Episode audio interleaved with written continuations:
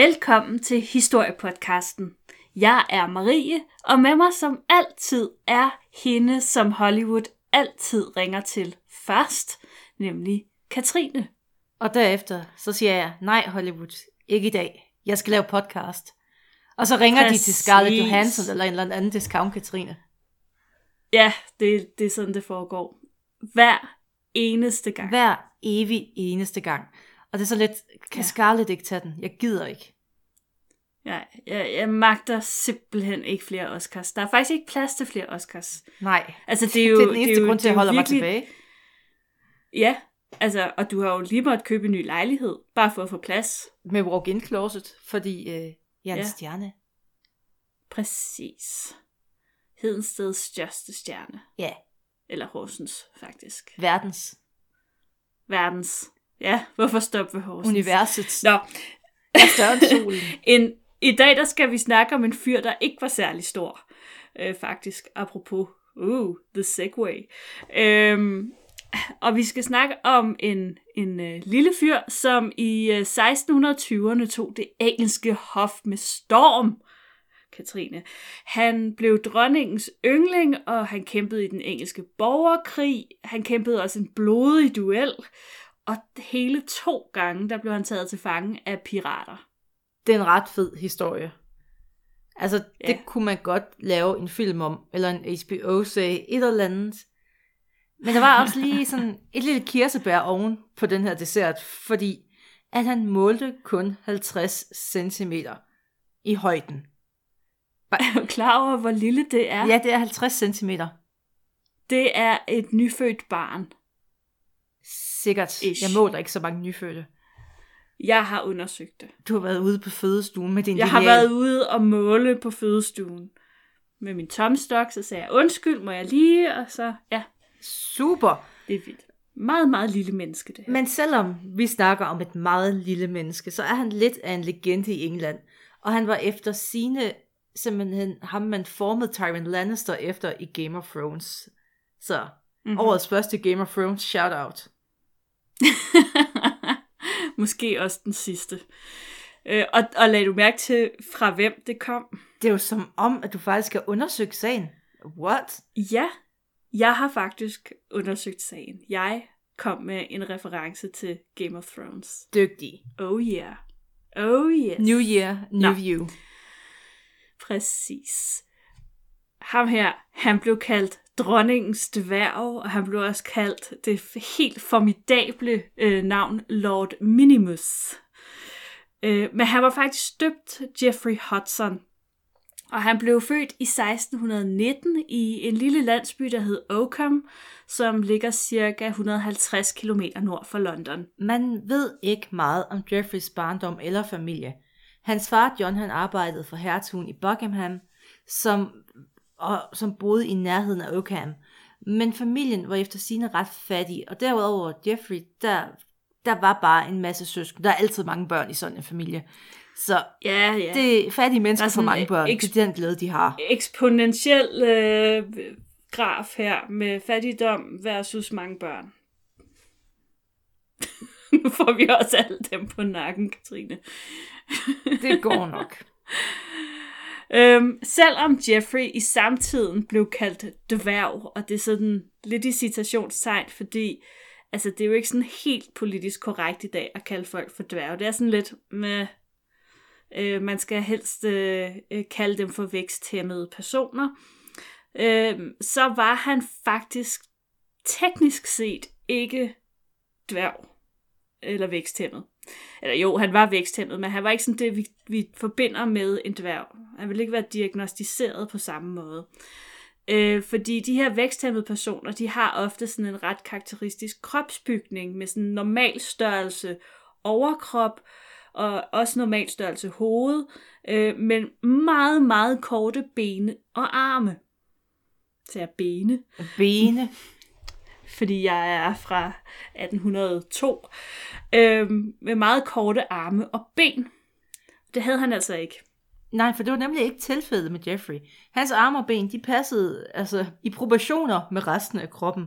Han voksede bare ikke, så det var sådan en miniatyr menneske, kan man Ja. sige. Han var et lille mini- miniatyrmenneske. Øh, og dengang, der tænkte man, hvorfor vokser Jeffrey ikke? Jo, det er da fordi, at hans mor øh, fik en syltet agurk i den gale hals, mens hun fødte ham. Imens hun den eneste logiske forklaring. Ja, Jamen, fordi det- det at hører hun man altså havde også. nemlig Altså, travlt med at spise syltede agurker øh, under fødslen. Jamen, altså, det er jo også noget af det, der karakteriserer det moderne sygehussystem. Der er fødsler, de bliver bare meget mere sikre for mor og barn, efter man fjernede de syltede agurker fra fødestuerne. Ja, jeg gad vide, om man kan se et fald i antallet af øh, væksthæmmede personer, efter man fjernede de syltede agurker fra fødestuerne. Øh, men øh, det, er en, det er en god teori, og, og man skal bestemt lade tvivlen komme dem til, øh, til gode. Men øh, i dag, der mener man, at øh, Jeffrey han formentlig led af det, som man kalder for, og nu kom jeg virkelig langt øh, kringlet ord, hypofyseinsufficiens, tror jeg det udtales. Hy- hypofyseinsufficiens. Og det er sådan en tilstand, øh, hvor at hypofysen simpelthen ikke producerer nok væksthormon. Og øh, altså det med, at altså det kan have alle mulige bivirkninger, at, at hypofysen ikke producerer det, den skal. Og en af de ting, som øh, kan være et problem, det er simpelthen, at man ikke vokser. Og da Jeffrey han var syv år gammel, så skulle han efter sine have været de her 50 cm høj. Og det er altså størrelsen på en nyfødt baby. En lang baguette kan det også være. Altså det er det, vi er ude i. Vi, altså, det er øh, helt utrolig småt. Øhm, og han var jo selvfølgelig også ret kendt på egnen omkring Oakham. Og det var jo ikke mindst fordi, at altså, der var selvfølgelig rigtig mange, som synes at han var virkelig mærkelig, men der var også mange, der synes at han var ret nuttet. Det er det Øh, værste, man kan få at vide i den her verden. Åh, oh, du er så lille og nuttet. Er du godt Det er ligesom dig. Du er sådan lille nuttet. så god. Øhm, men i, øh, i 1600-tallet, der var folk som Jeffrey jo enormt udsatte. Øh, der var ligesom bare frit lejde til, at man kunne drille og håne og grine af folk, som var anderledes. Modsat i dag, hvor vi er meget bedre. En dag, der kom der bud for hertugen af Buckingham, som gerne ville se Jeffrey. Og det kom altså uden tvivl som en lettelse for Jeffreys forældre, fordi de vidste, at sådan en dværg, eller væksthæmmet person, de var bare i høj kurs hos kongehusen og adlen. Så afsted med det barn. Ja. Ja, lige præcis. Og det var jo ikke bare i England, men i hele Europa, at de her mennesker, de blev holdt som sådan en slags kæledyr, og så taget frem, når man trængte til noget underholdning. Der er ikke noget, der er sjovere, end at se en dværg slå koldbøtter, åbenbart. Det er simpelthen... Så kan man... Det er sådan, man fik folk til at grine. Ja, i dag er vi jo meget mere civiliserede og 1600-tallet. ser på små dumme teenager, Det- der drikker sig fulde på en ø. Så Ja, meget mere meget. civiliseret. Øhm, og, og vi kan godt have lidt svært ved at sætte os ind i den her tankegang, heldigvis. Øh, men man skal også huske på, at mange af de her dværge faktisk var øh, utrolig højt skattet. Altså, jeg ved godt, at jeg lige har sammenlignet dem med kæledyr. Og for at blive i den analogi, så tror jeg også, at der er rigtig mange, som holder utrolig meget af deres hunde og deres katte. Og lige så vel holdt man utrolig meget af sin hofnar. Faktisk at findes der et øh, maleri af Henrik den 8. fra England, og hele hans familie. Og om bagved dem, sådan igennem sådan nogle døre, øh, der kan man sådan se hans to hofnarer. De er simpelthen kommet med på det her familieportræt, fordi de var, de var så vigtige for ham, at de skulle selvfølgelig med. Og men lidt i baggrunden, men de er med. Øh, så var der øh, Peter den store søster. Hun havde ikke mindre end 93 dværge i sin husholdning. Og øh, det spanske hof havde omkring 73. Og det var så over en længere periode fra øh, omkring 200 år, fra 1500 til 1700. Men stadig ret mange. jeg tænker lidt, øh, hvor stort har udbuddet været? For jeg føler lidt, at mange af de her mindre mennesker, der kan ikke have været mange Ja. ja. fritgående, når der er 93 ved hoffet. Altså så Nej, normalt er det Du heller har ret. ikke. Nej. Øh, og, og man kan sige, at, at det har måske også, altså, ja, nej, det ved jeg faktisk ikke. Og man tænker også, at, at, øh, at, at, at, der har måske været andre, ligesom Jeffrey, som teknisk set ikke var dværge, men måske bare var meget små mennesker, eller mm, på en eller anden måde så mærkelige ud. Nej, det lød forkert. Men så anderledes ja. ud, så, og det synes man var, var, øh, var altid. Øhm, den, øhm, ej, nu skal jeg ikke spoil det. Det kommer vi til senere. Øhm, det var sådan, altså enhver regent i Europa med respekt for sig selv havde altså mindst én dværg som hofnar. Og de her stakkels mennesker, kan vi jo godt kalde dem, de kan man godt kalde dem mennesker? Og bytte. Stakkels var nu mere det. Det er så lidt. Nå, spændende. Man kan vel godt kalde dem mennesker. Nej, ja, selvfølgelig, det var nogle stakkels mennesker kan diskutere, om de var stakkels, men det kommer vi også til. Øhm, de blev altså købt og solgt og byttet mellem de her kongelige og adelige familier, som, som var de Pokémon-kort. Lækkert. Og mm. det er det her meget sunde miljø, at Jeffrey nu bliver optaget i. Og ja, når vi ser på det med vores meget moderne briller, så er det forfærdeligt på alle parametre. Men vi skal mm. lige lige tage de her briller af, og så skal vi tænke på, hvad var alternativ for Jeffrey på det her tidspunkt?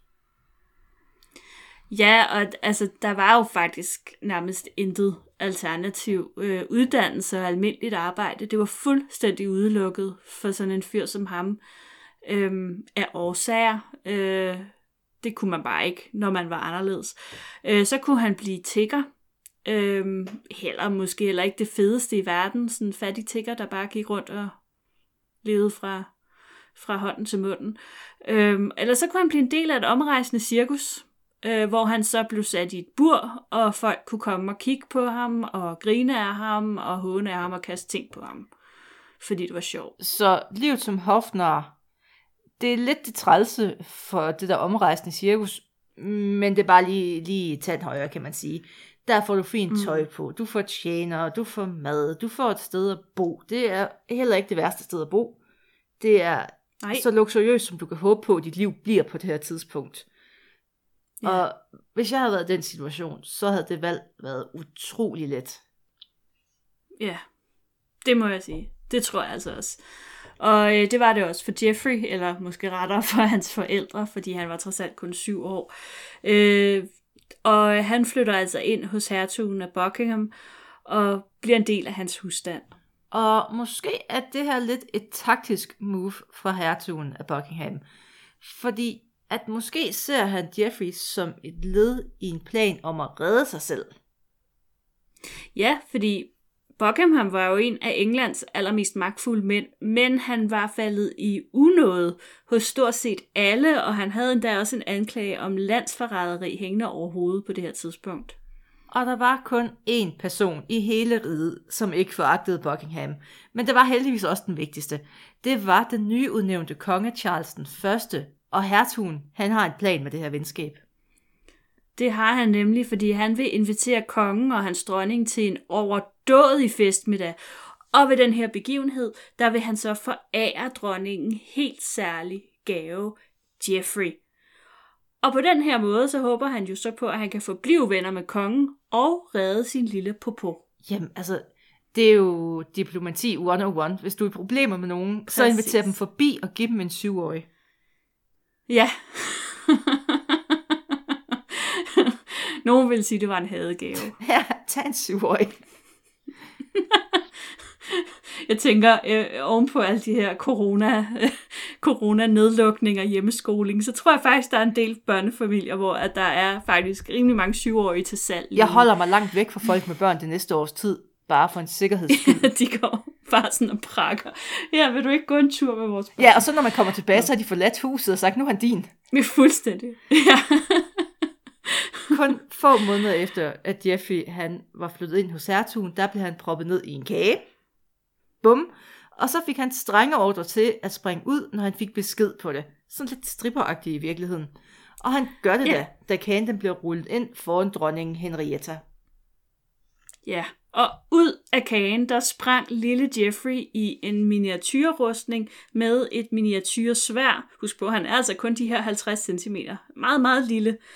Øh, og han springer rundt på bordet, og han fægter med sit lille miniatyrsvær, og folk de elsker det. Dronningen, hun falder pladask for den her lille bitte dreng, og hertugen af Buckingham, han kan bare sidde som en anden Mr. Burns over i hjørnet og sige, yes. Fordi planen havde virket, og alle var glade. Og dronningen, hun tog Jeffrey tilbage til London, hvor hun udnævner ham til hofdværv. Drømmen. Ja. Altså, Ja, præcis. Det ypperligste, man kan opnå. Øh, på det her tidspunkt, og vi er i 1626, øh, der er Henrietta kun 16 år gammel, så hun er jo heller ikke... Hun er, hun er en pige, vil vi jo i dag sige. Hun var fransk, og hun var katolik, Puha. og det er cirka de to ting, som englænderne de hader allermest. jeg kan godt lide, at du siger, at det er Øhm. nutid, for det passer. Stadigvæk. Jeg ved ikke, om de hader katolikker, men franskmændene har de det stramt med, tror jeg. Øhm, og øh, hendes ægtemand, som er 10 år ældre, Charles, øh, han har sagt til alle hendes franske hofdamer og tjenere, at de kan godt, de kan godt tage øh, turen tilbage til Frankrig. Au revoir, og hjem med jer, ud af mit land. Øhm, så Henrietta, hun sidder ensom og hadet og fremmedgjort og i det her kærlighedsløse arrangerede ægteskab øh, med, med Charles, og hun har det rigtig trist, faktisk. Og som i alle kærlighedsløse ægteskaber, der hjælper et barn. Så derfor, Ja. der bliver Jeffrey hendes trøst. Og de to, de udvikler et meget nært og fortroligt forhold til hinanden. Fordi han var bare altid ved dronningens side. Så det var hendes ven, Ja, kan man sige. Blev Ja, ven med en syvårig. en lille, en lille bitte ven, ja. Uh, Jeffrey han bliver beskrevet som ekstremt charmerende, køn, livlig, intelligent, vittig og omsorgsfuld. Og uh, han kunne heldigvis også rigtig godt lide livet som hofnar. Om sommeren så rejste han rundt i landet sammen med kongeparet. De tager jo på ligesom dronningen, vores dronning tager på sådan nogle øh, sommertogter. Det gjorde man øh, også øh, i England. Og om vinteren, der deltog han i teaterstykker og andet sådan halløj ved hoffet. Ja, men rejste jo også lidt rundt, fordi man var nødt til at konstituere... Altså, den her magt, den var meget skrøbelig, så det var lige om at vise, at man stadig var der. Men det er vel primært, altså det er vel også, det er vel også, hvad man skal sige, øh, det der skabte øh, de, det der nu bare er sådan nogle ferie sommertogter for kongefamilien. Lige... Ej, jeg tror stadig, også dronningen, at hun lige skal se riget ride, på. det er til at styre. Om vendsyssel, de har brudt fri, eller Hun har da været Hedensted. Den vigtige provins. det er så meget, det er så meget, fordi hun har hørt om dig. Nej, det var, jeg var jo faktisk kun Hun skal 15 på lige- det tidspunkt. Et barn. 15? Ja. Altså, det er der, de er allerfarligste, har vi lige snakket Ja. om. Men Jeffrey, han levede et godt liv, for han får sin egen personlige tjenerstab. Og der blev endda også skrevet skuespil om ham, og som, altså han spiller selvfølgelig også sig selv i hovedrollen, fordi det var så det er svært at finde andre små mennesker til det. øh, Henriette, hun sørgede også for, at han fik undervisning, og så fik han en årlig løn på 50 pund, som var altså en afsindig mængde penge for en fattig landsbydreng. Ja. Ja, det var ret vildt. Og, øh, og så kom jeg lige til at tænke på, at nu nævnte jeg før det der med folk, der var sådan lidt anderledes, fordi altså, han kom ligesom til, han, han, øh, han lavede sådan nogle sketches sammen med en anden af Henriettas sådan folk, hvis man kan sige det, og det var en, en meget stor mand. Øh, jeg mener, han hed William Evans, og han var øh, over to meter. Og det var jo meget, meget, meget højt i 1600-tallet for en mand. Jeg tror, at gennemsnitshøjden den har vel ligget på måske lige omkring 71 for mænd eller sådan noget andet. Så han blev betragtet som en kæmpe, ham her, William Evans. Og, og der var den her sketch, hvor at at, øh, at, at William Evans, han ligesom, så trækker han en skive brød ud af den ene lomme, og så trækker han Jeffrey ud af den anden lomme, og så ligger fa- salen flad af grin. Jamen, det var, det bliver ikke sjovere. Nej, det gør det bare ikke. Men, øh, nej, men det var, han var utrolig populær. Øh, Henrietta, hun fik også øh, hofmaleren Anthony van Dyck til at male et portræt af sig selv og Jeffrey. Og det har jeg sendt til dig, Katrine. Og kan du prøve at beskrive, hvad det er, du ser på det? Jamen for det første ser jeg en kvinde med, altså meget kan man sige om kjolen, men passer hende, det gør den ikke. Øh, hatten derimod flot, stor fjer. Mm. Nede ved hendes hånd, der er der, det er, hvis jeg ikke vidste så ville jeg beskrive det som et barn, der meget frygtsomt har en abe på armen. Og det Ja. her barn, altså igen, et frygtsomt blik, og det der er forbindelse mellem hende ude til højre, formentlig Henrietta, og det her barns skråstreg, Jeffrey, det er simpelthen aben. Og aben ser ud som om, at den står og snuser til ham, måske endda gør klar til at bide ham. Jeg henviser til Pippi Nå. Langstrømpes abe fra optagelserne, som hun levede i et voldeligt forhold med, og jeg tror, det blik, han har, siger mig, at han ikke er tilfreds. Det er sådan lidt Ja. gissel, ISIS gissel videoagtigt vi er ude i her. og så i baggrunden er der det, jeg vil vurdere til måske et fint... Nej, jeg tror... Ah, et oliventræ, et oliventræ er det. Okay, ja. Ja. og det var så Ja, dagens men, øh, kunsthjørne med Katrine. det var meget fint. Den abe, den, øh, den har også et navn. Den hed Puk. Jamen, det er jo også et diabolsk navn. Så øh, jamen, aber er diabolske. Det er simpelthen ikke... Man skal ikke have dem som Man skal ikke kæledyr. stole på det aber. Er, de, det skal man ikke.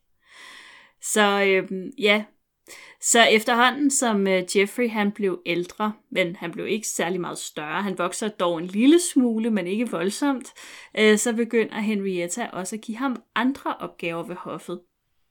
For eksempel så var han med i en delegation, som skulle besøge hendes mor, den franske dronning, øh, og, og, øh, og så skulle de øh, hente blandt andet en, en, en jordmor.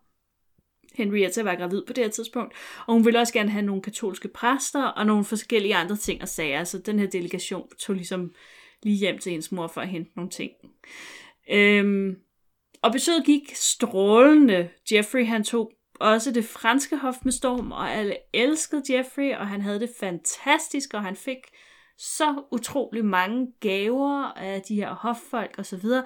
Men på hjemvejen, der gik det altså helt galt, fordi det skib, som skulle sejle delegationen tilbage til England, det blev overfaldet af pirater, og Jeffrey, han var blandt dem, som blev taget til fange. Og det her, det kunne Henrietta slet ikke håndtere. Altså, det var jo hendes lille ven og abedreng. Ja. Øh, så selvom man ikke hed, sådan, vi ved ikke helt præcis, hvad der sker, så regner man med, at hun betaler en meget stor løsesum for at få Jeffrey frigivet fra de her pirater. Og det siger noget om, hvor meget han betød for hende. Fordi generelt har man jo den politik, at man ikke betaler en løsesum. Det er bare en dårlig præcedens ja. at sætte. Og man betaler nok slet ikke en løsesum for en hofnar. Nej, nemlig. Så, øhm. Men altså, han kommer tilbage til England ganske hurtigt efter, øhm, og, og da han så bliver teenager, så begynder Jeffrey også at få undervisning i ridning og skydning, og han blev faktisk rigtig dygtig til de her to ting. Desværre for ham, så skulle det her øh, talent for ridning og skydning ende øh, med at koste ham meget, meget dyrt. Men det vender vi tilbage til senere. I 1642 der brød den engelske borgerkrig ud.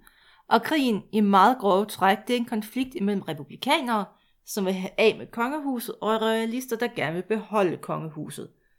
Modstanderne af kongehuset var især ude efter Henrietta. Hun var for, altså, landsforræder, hun var fransk, og hun var katolik, og blah. alt det englænderne Mhm. ikke kunne håndtere.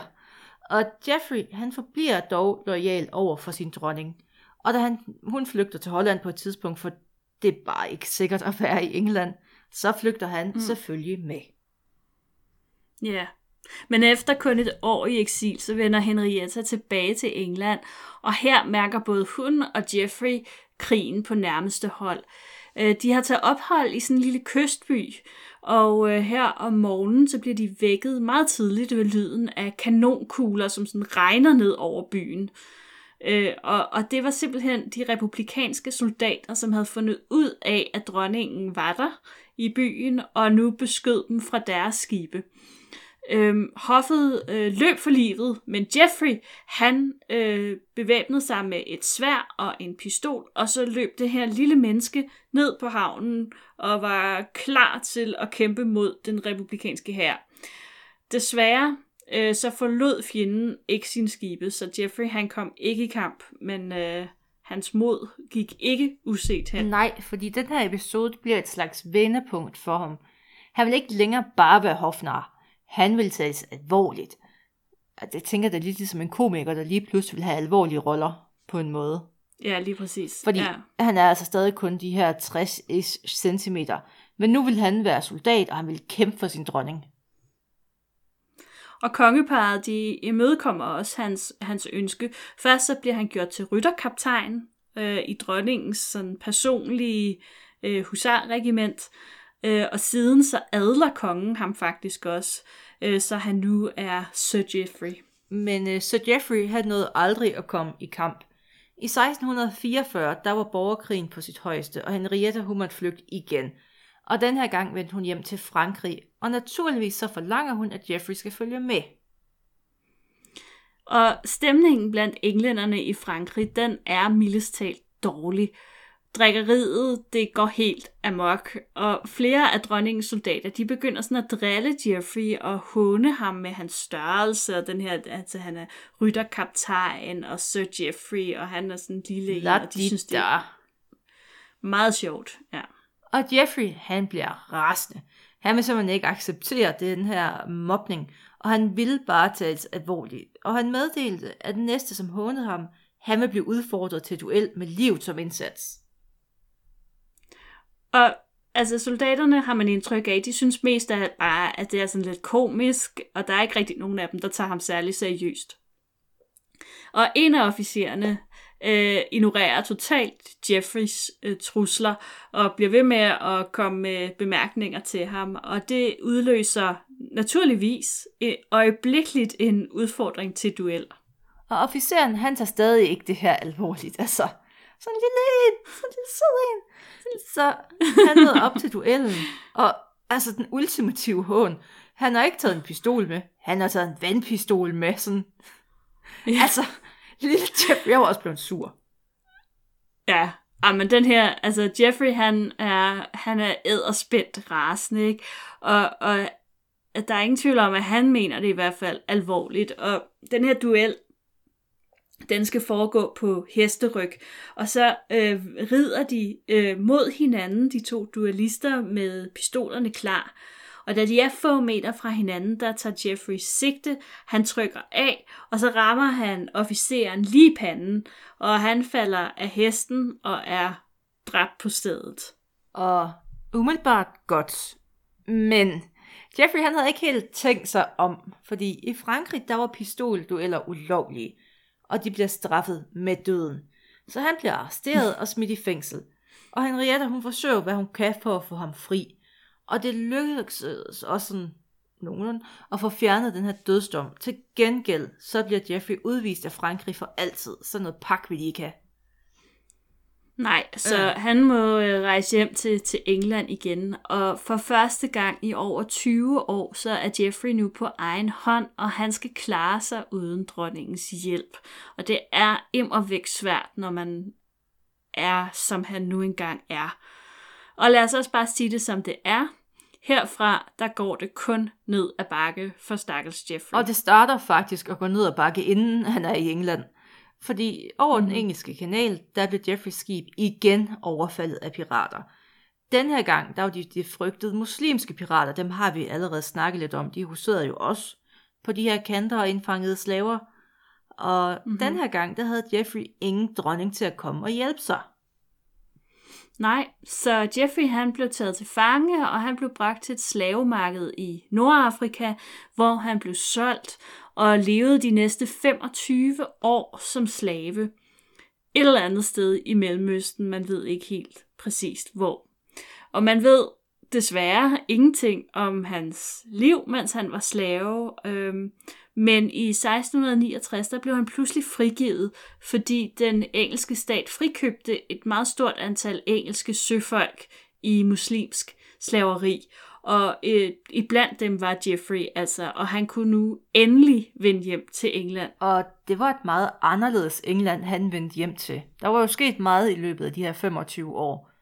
Borgerkrigen, den var for længst slut. Charles den første, han var blevet henrettet i 1649, og frem til 1660, der havde England været en republik anført, eller ja, anført af Oliver Cromwell, og derefter hans søn Richard, Richard Cromwell, fordi der er ikke noget, der siger republik som affølge, du ved. Nej, præcis.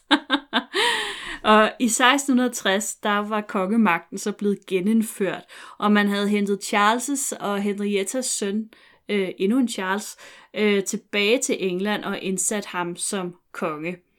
Henrietta, hun døde samme år, øh, altså øh, samme år, som, øh, ja, som Jeffrey blev frigivet, altså i 1669. Så da han kom tilbage til London, der var der ikke rigtig nogen, der var ikke engang rigtig nogen, der kunne huske, hvem han var, fordi alle dem, der havde kendt ham, de var ligesom væk. Og så var der også sket noget med ham i mellemtiden. Fordi han var vokset. Så nu målte han næsten imponerende 120 cm. Det er jo kun lidt lavere end dig, Marie. Og selv hvis nogen kunne huske den her lille bitte nuttede Jeffrey på 50 cm, så ville man nok blive lidt chokeret over, at der var en, der var næsten tre gange så høj lige pludselig, og kaldte sig Jeffrey.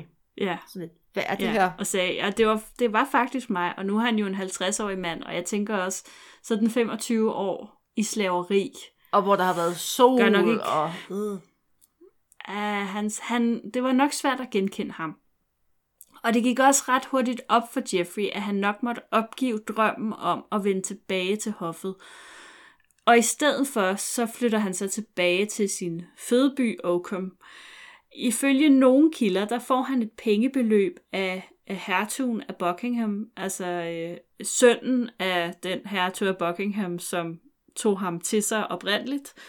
Øh, simpelthen, så han har et eller andet grundlag at, at starte et liv på. Men det var nok ikke helt nok, fordi i 1676, der rejste Jeffrey igen til London for at bede kongehuset om en pension. Så han har nok manglet penge på en eller anden måde. Men han har jo også været, altså nu har han selvfølgelig været slave i 25 år, så der har han nok ikke haft det store forbrug, men, men han har jo på en eller anden måde haft, øh, han har jo været vant til noget andet, en anden livsstil, og det er nok svært at, at vende sig tilbage til, til det. Øh, men han kunne altså ikke have valgt et dårligere tidspunkt at rejse til London på, fordi han ramte lige ind i rygterne om en katolsk sammensværgelse, som havde til hensigt at myrde kongen og genindføre katolicismen. Åh oh, nej. Dam, dam, Ah. dam. Og 35 personer bliver henrettet, og endnu flere bliver arresteret og sendt i fængsel, og herunder stakkels Jeffrey, for han havde haft noget at gøre med hende her katolikken. Øh. Ja, lige præcis. Altså, øh, det er lidt uklart præcis, hvorfor han, han blev arresteret og smidt i fængsel, fordi der er nogle kilder, som skriver, at det skyldes, at han selv var konverteret til katolicismen øh, under indflydelse af Henrietta, øh, men der er også andre kilder, hvor der står, at det alene var på grund af hans loyalitet over for den her katolske dronning 25 år tidligere. Ikke fordi de bærer af Nej, eller nej, noget, nej. men Altså. nej. Jeffrey, han sad indespærret frem til 1680. Og hvad der sker med ham derefter, det ved ingen. Men han dør ludfattig som 63-årig i 1682. Og man ved ikke engang, hvor han er begravet, men i nærheden af, hvor han bliver født, altså i Oakham, der har man på et eller andet tidspunkt, øh, der står ingen steder, hvornår det er, øh, sat en mindeplade op, og der står simpelthen bare, Sir Geoffrey Hudson, 1619-1682, en dværg, som blev præsenteret for Charles den Første i en kage. Sikkert eftermæle. Så det var historien om Lord Minimus Jeffrey. Hvad tænker du om den? Jeg tænker, at det var jo lidt altså taberdømt fra starten af. Jeg tror virkelig ikke, det er sundt for noget syvårig barn at blive taget til, altså blive smidt ind i hoffet som performer. Altså han blev jo bare en form for Nej. barnestjerne i virkeligheden. Han kunne jo aldrig blive rehabiliteret ud i samfundet, tror jeg. Lige meget, hvordan vi havde vendt Nej. eller drejet det. Nej, og så var han bare virkelig, virkelig uheldig, at det var altså den tid, han, han Tid og sted, fordi kom ind. England i Ja, den her og periode var jo også bare altså, lidt et shit show. Det er derfor, der er så mange dokumentarer om det. Ja, lige præcis. Det er også en meget, meget spændende tid. Men altså, var han nu bare blevet hos Buckingham, hvad hedder det, hertugen af Buckingham, så var det ikke sikkert, at det havde været helt, at det var gået ham helt lige så slemt øh, til sidst. Men man kan jo aldrig vide. Jeg ved, at nogle af de andre øh, hofnar, som der har været, nu nævnte jeg blandt andet øh, Henrik den 8. Altså, de fik jo, den, den, den ene af dem, øh, han døde øhm, mens Henrik 8. stadig levede, og, og det var en meget stor sorg for Henrik 8., og, og han fik en meget fin begravelse. Modsat visse af videre, Henrik Nottes koner. Ja. jeg tror faktisk, hofnaren øh, betød mere for Henrik, end, end, end i hvert fald en del af hans øh, hustruer. Fedt. Man kan bare se Ja. som ny hustru. Nå.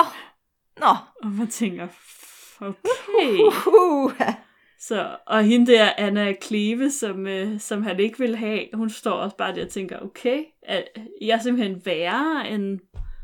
Deres genfærd, de har bare stået og tænkt. Godt så. Godt! Yep, yep, yep, yep. Nå. Du kan godt, du kan godt sørge over din hofnar. Han var en gentleman hele vejen hjem. Det var han. Det var han hele vejen igennem. Sådan er det. Så jeg får altid vinklet. Jeg kan altid få det vinklet, så vi snakker om Henrik den 8. Altså, det, det, det er også fint. Det er okay, når det er den her. Jeg tænker Ja, okay. jo lidt på et afsnit, vi havde sidste år med Tom Thumb. Ham der, det var så senere. Ja, Som jo Det også rigtigt, levede ja. som, jo faktisk tog lidt det samme valg, bare en anden tid. Hvor han kunne have været lokal ja. særling, men han bliver international særling og solgt i et freakshow. ja. men det var ja jo han fik virkelig det mange var jo penge. den samme Altså, problemstilling, han stod overfor i virkeligheden. Ja. Og han blev også skovlet mm. op som barn.